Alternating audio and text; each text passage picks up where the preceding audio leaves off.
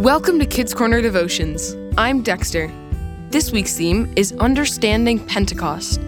The Bible verse is Acts 1, verse 8. But the Holy Spirit will come upon you and give you power. Then you will tell everyone about me in Jerusalem, in all Judea, in Samaria, and everywhere in the world.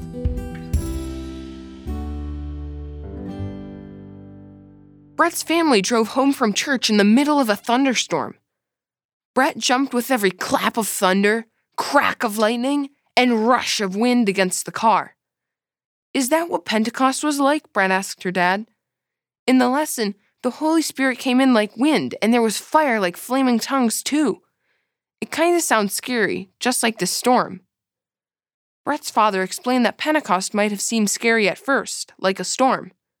The wind, lightning, and rain are parts of nature, and God created nature, he said. Remember when the disciples were in the boat and Jesus commanded the storm to be calm? Pentecost was part of God's plan and in his control, just like the storm. Just before he was taken up to heaven, Jesus said to his disciples, But the Holy Spirit will come upon you and give you power. Then you will tell everyone about me in Jerusalem, in all Judea, in Samaria, and everywhere in the world.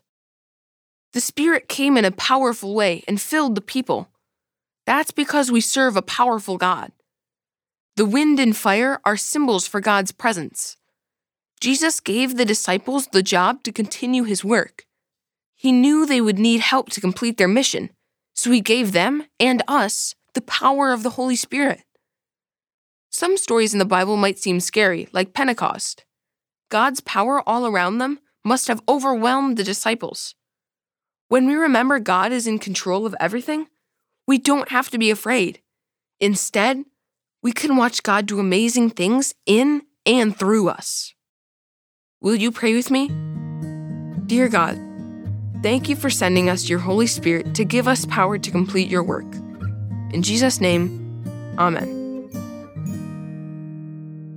Take some time this week to read the Bible reading Acts 2, verses 1 through 42, and John 14, verse 26.